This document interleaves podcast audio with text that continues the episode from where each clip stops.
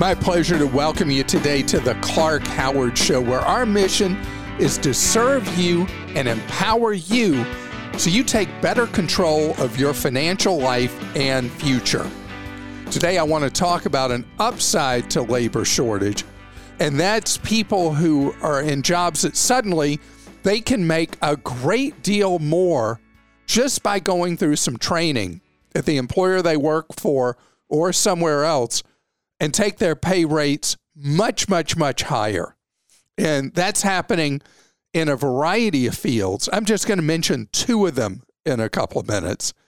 And later, if you're a Cash App user, you may or may not have heard there was a big data breach involving uh, 8 million plus people known about so far. I'm going to tell you what you need to know if you use Cash App. And before I go forward, I want to talk to you about Clark.com. It's so hard to know where to go for information you can trust. And that's what we're about every day at Clark.com. I hope that you find really useful information on Clark.com. And we also offer free one on one advice to you. If you'd like that, that's offered uh, from 10 in the morning Eastern Time to 4 in the afternoon Eastern Time Monday to Friday, so 30 hours a week. And you want to know more about it, go to clark.com slash CAC.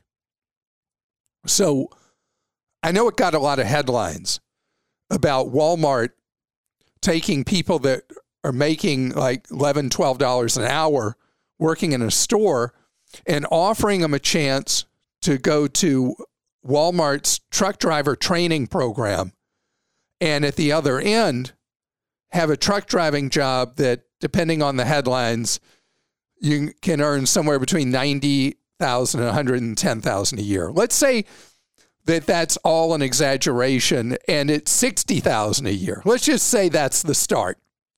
Compared to what you're making at an hourly rate as a store employee, it's a huge change in your income and a big change in lifestyle, obviously, being an over the road truck driver. But something about driving a truck for Walmart is that with Walmart, they have the electronic governor on the trucks. The drivers, uh, that means they can't drive too fast.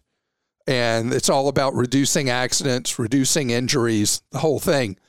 And you're not put under that pressure to lie on a log and stay on the road longer than you should. And so this is an opportunity that is the kind of stuff that's out there. There's something another opportunity I want to talk about in a second, but I want to talk about the hazard of what's going on all the truck stuff. I've seen a number of stories recently about people who sign up with one of the major trucking companies that say, We'll train you to drive a truck for free and you'll be making X number of dollars after that. Well, as one report after another has come in, it's not playing that way at all. You got to be very, very careful with the contract you sign if you sign up with any of the major trucking companies that say they're going to train you. Because even though they say they're training you for free, you're signing basically a forgivable loan agreement for a huge tuition to go to the truck driver training. And the percent of people who quit truck driving, who are new truck drivers, in the first six months, depending on whose stats you believe, is between 50 and 90% of people find it's not for them, that the over the road truck driving life is not their thing. So then what happens is somebody who's signed up for one of these supposedly free truck driver training programs not only doesn't have a job anymore, but now they owe all the money for the schooling that supposedly was free but is not. And that brings up something so important in a time where there's a lot of job rotation going on right now. A lot of people are looking for new things to do. They're saying, you know what? What I've been doing, this isn't what I'm going to do the rest of my life. I want something new.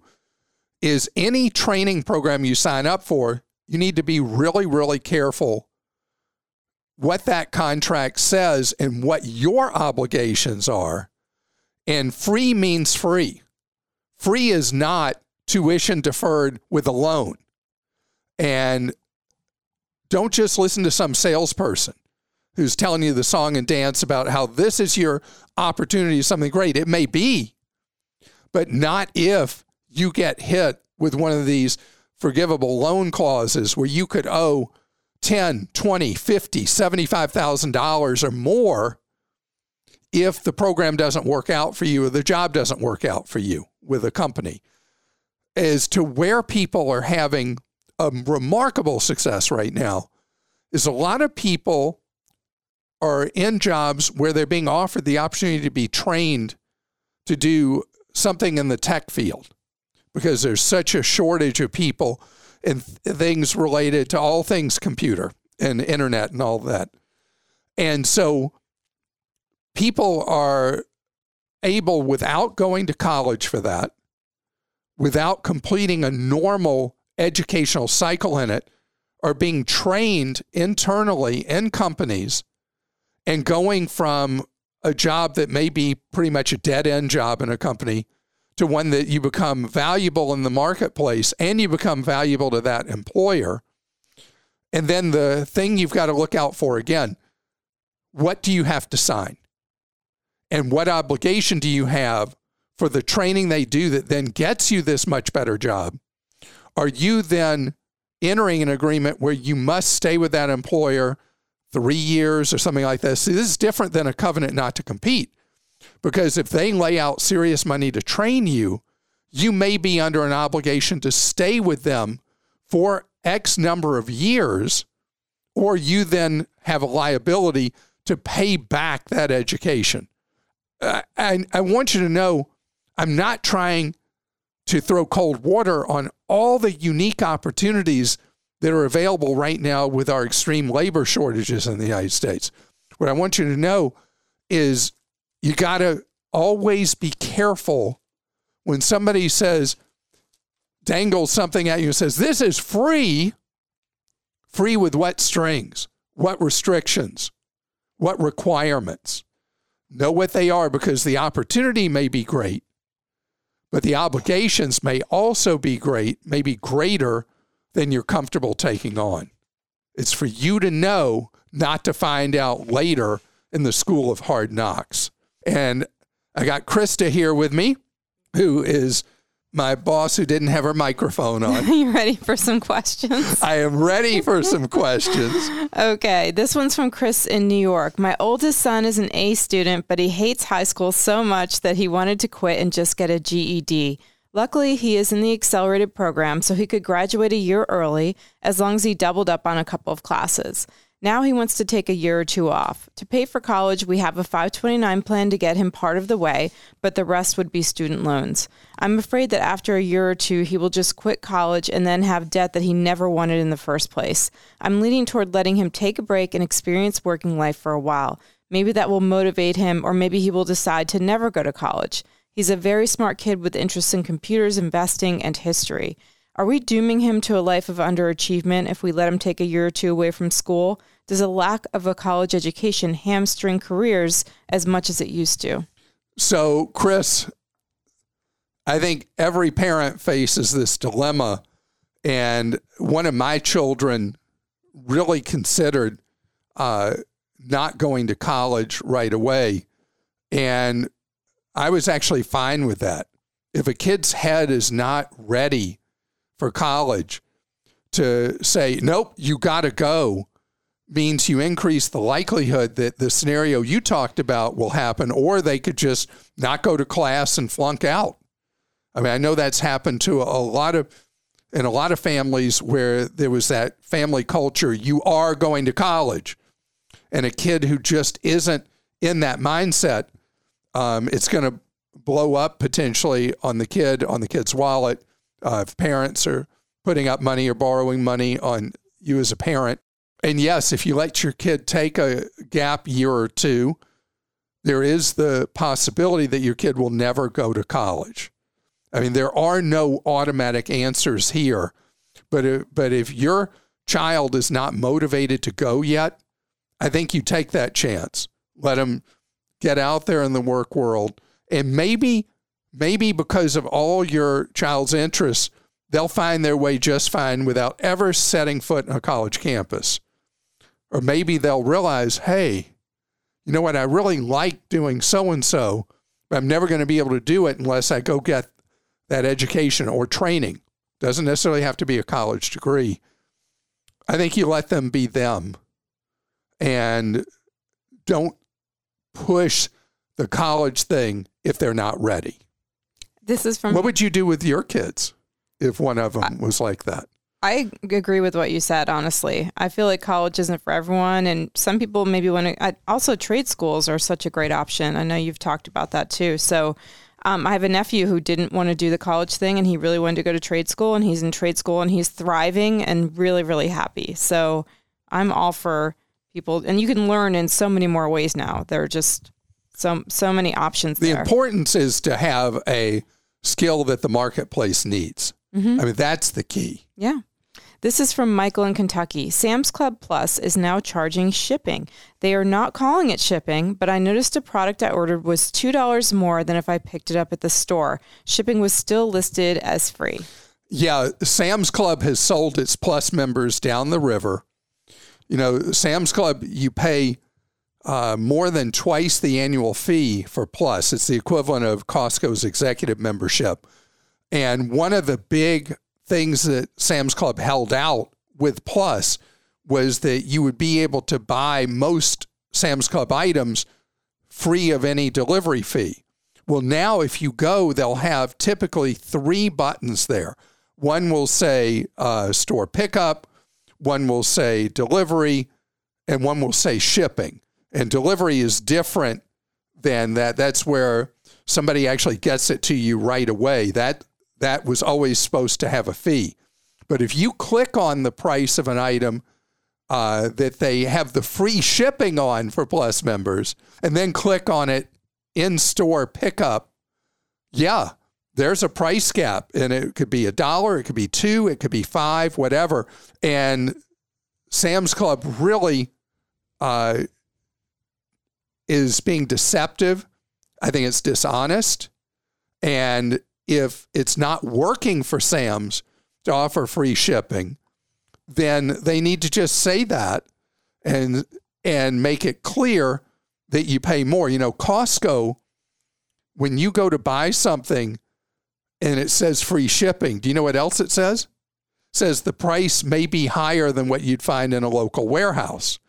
And Sam's Club, on the other hand, made it one of the big privileges of being a plus member that you would have the free shipping, but it's not really free if you're paying a higher price for the merchandise. And I think it is a dishonest practice. So you're right. And I'm glad you noticed. This one's from Zach in Ohio. I purchased a four unit property in early 2019 and moved into one of the units. I lived there for 13 months before moving out into a single family house. Since then, all four units have been rented. I only plan to be in this area for another two to three years before moving a significant distance away. I would likely sell at that point due to the addition of property management fees. Would it benefit me to move back into this property for at least 11 months to meet the two out of five year minimum for selling your primary residence tax free of capital gains? It is appreciated approximately 150,000 and I am in the 22% income tax bracket. If I did not move back into this four unit, I would consider trying to purchase another four unit and keeping them both when I move away. Would the additional economy of scale reduce my property management fees? Okay, so gosh, that's a lot of things to deal with all at once. So the capital gains exclusion, because this is a fourplex and you have three tenants, and right now you have four, the one that you might move back in would be yours and you'd get your uh, you'd get your capital gains tax exclusion. You don't really qualify for it in the normal sense because it's really an investment property. Only basically 25% of it would be exempt from capital gains. But the capital gains tax is relatively low.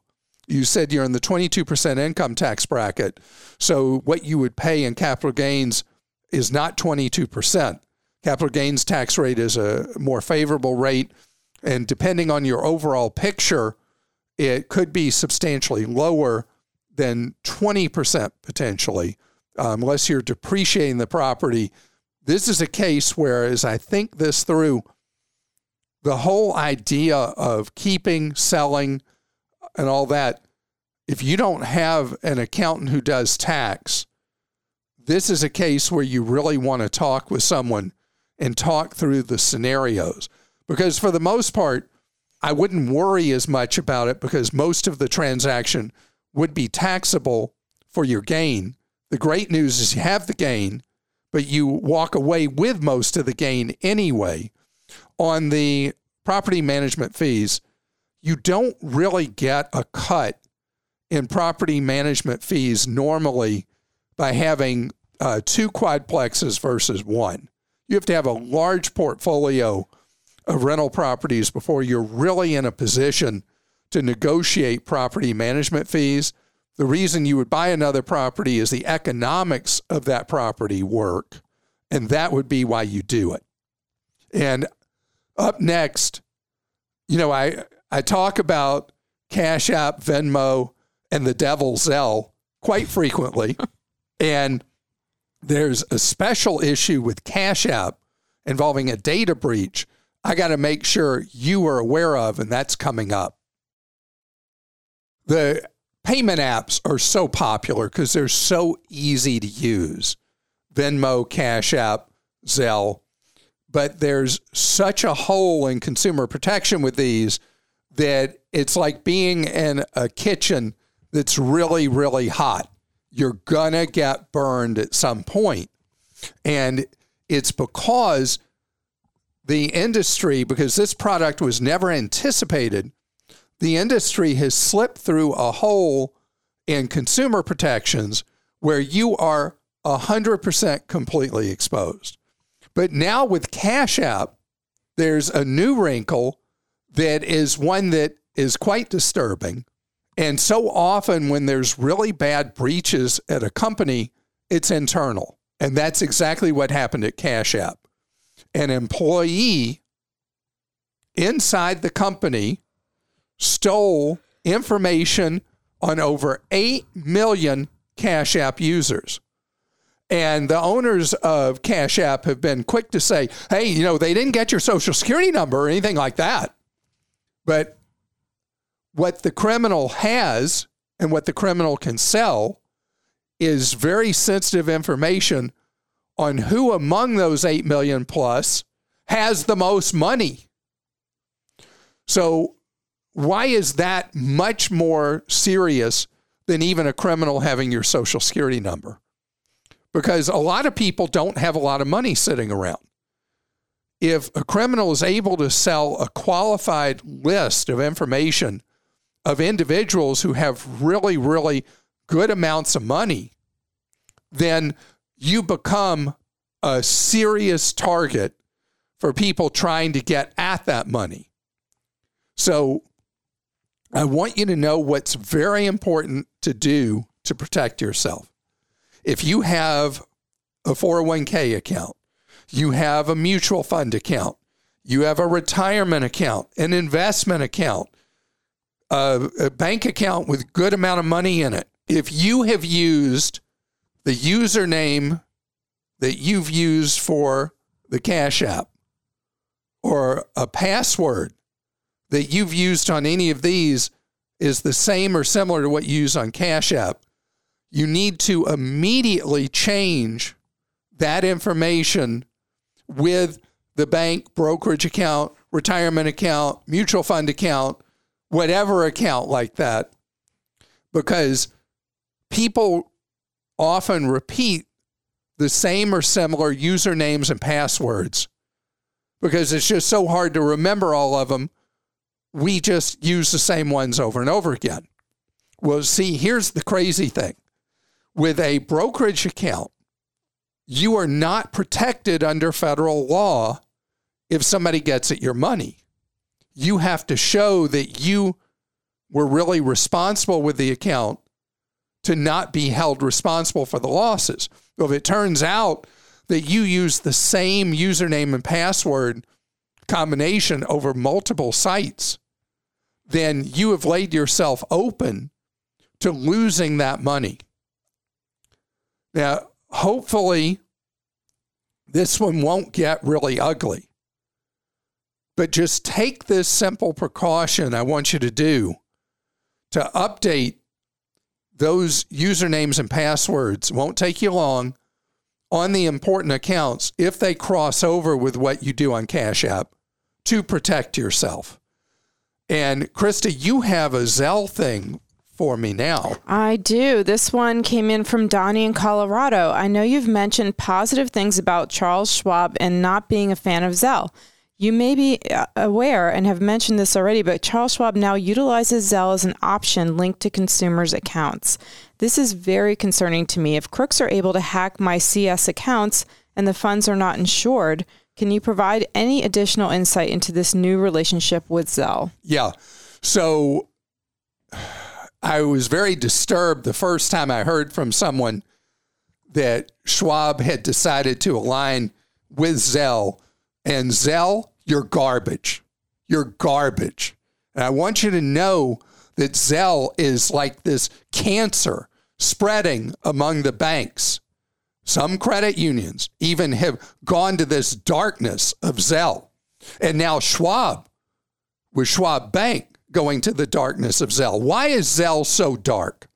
All right, I want to tell you, I read a story in Barron's magazine about all this arguing going on behind the scenes with the banks because some of the banks want to now make Zelle this overriding banking platform where you can pay for things anywhere you go. And some of the other banks are saying, wait, wait, wait, we're not ready for prime time look at all the fraud we're having with Zelle. And the banks are making a giant mistake, like, and I'll get back to the Schwab angle in a second. The banks are making a giant mistake that goes all the way back to the 1960s.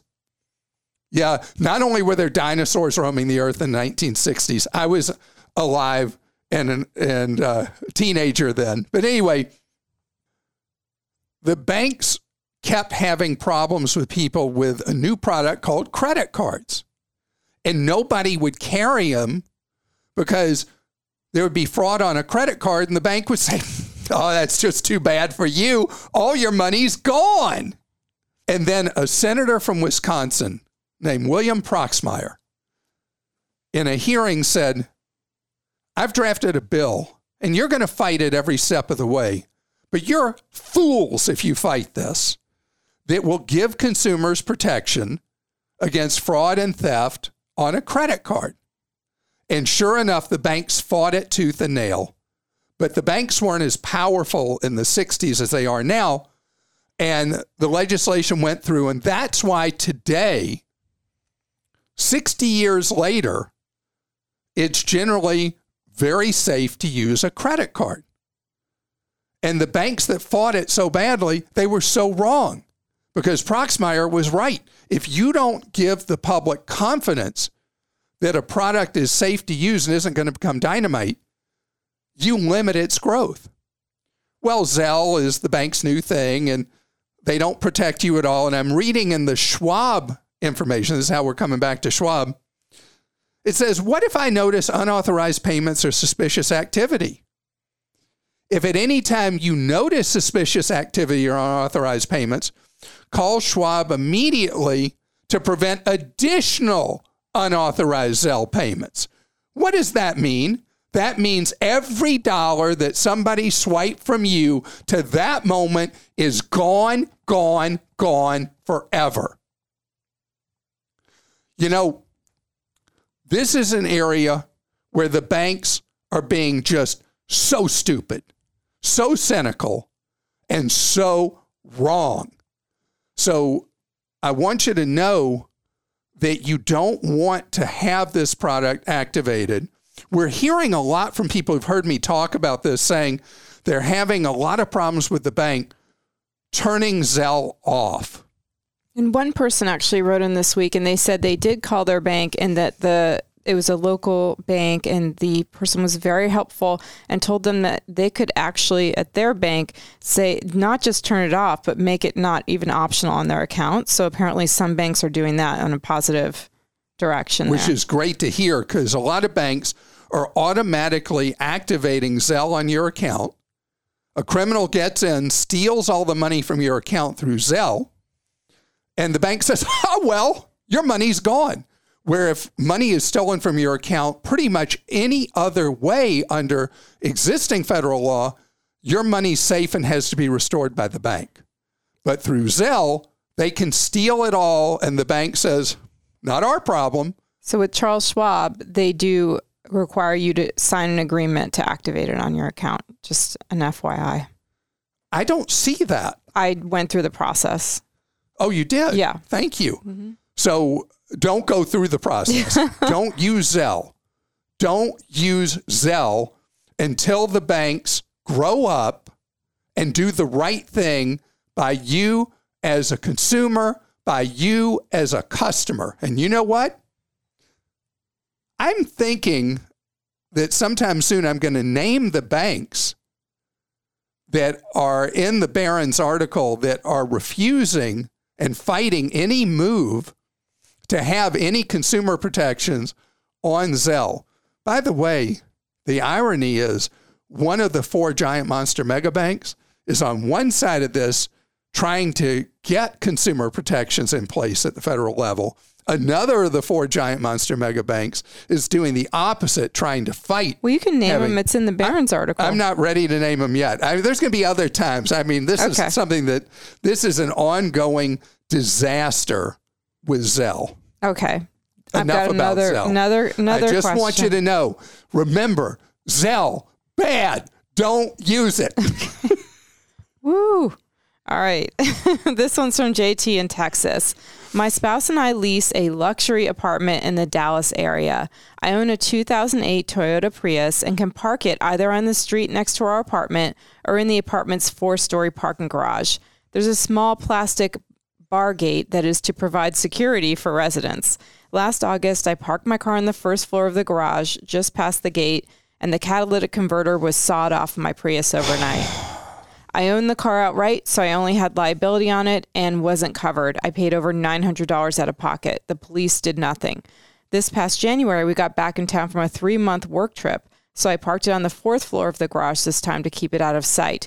The converter was stolen again.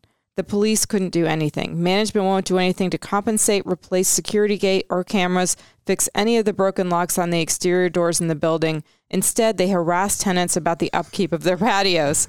Is there any recourse I have for this? So, JT, the apartment complex holds itself out as a luxury apartment complex. And this is really short sighted of them that they don't provide real security because right now apartment complexes have more demand than they can handle. And so they're really not focused on delivering a luxury product. As to what you can do about it, uh, please, I hope you don't take this in the wrong light. And I don't mean this in anything other than the reality that if you're in a position where they're just not concerned about you, the next time it could be your personal safety and not the catalytic converter. I think it's time for you to move. If you're seeing a pattern of property crime where you live, the next step from that is crime against person, you know, a, a stick up armed robbery or whatever. And so I think that the best thing for you to do is move on. Holding the landlord liable for the theft of the catalytic converter, not once, but twice, is really about how do they hold out the property? What do they promise other than using a generic term like luxury apartment? If they are specifically saying everything we're about is providing a safe environment for people, and these are the things we do to keep it a safe environment, that's where they would be creating potential liability, and that would be a small claims court action potentially against the landlord. But I'm betting that the publicity they put out about the apartment does not also go to extremes talking about safety precautions. So moving is really what you should be thinking about to a safer area, a, a place that really does do things like with the floor to ceiling security gates, cameras, having on site security. That's the kind of thing you'd want to look for that is real teeth in protecting the residents of the complex. And I don't know if it's legal or if you could do this, but I do know of people who, when there's been crime in their complexes, that hang banners outside of their on their patio. He said that they're fussing about their patios. I'm sure they wouldn't like that, but just an idea Okay. if it's okay to do. All right, this is from Ed in California. What do you think of airline subscription services? Alaska is offering a service for as cheap as $49 a month for one round trip flight every other month between our other Western cities. Yeah, so there's so much buzz in the travel industry about what Alaska has done. And if you know you'll use the service regularly, uh, particularly at a time of uh, shortage of seats as demand has come back and with fares having gone higher as a result, the pricing of the Alaska Airlines program is very favorable, but only if you truly can see yourself using it every time. Uh, if you, it's like any other subscription, you sign up for all you can do, whatever. This isn't an all you can do.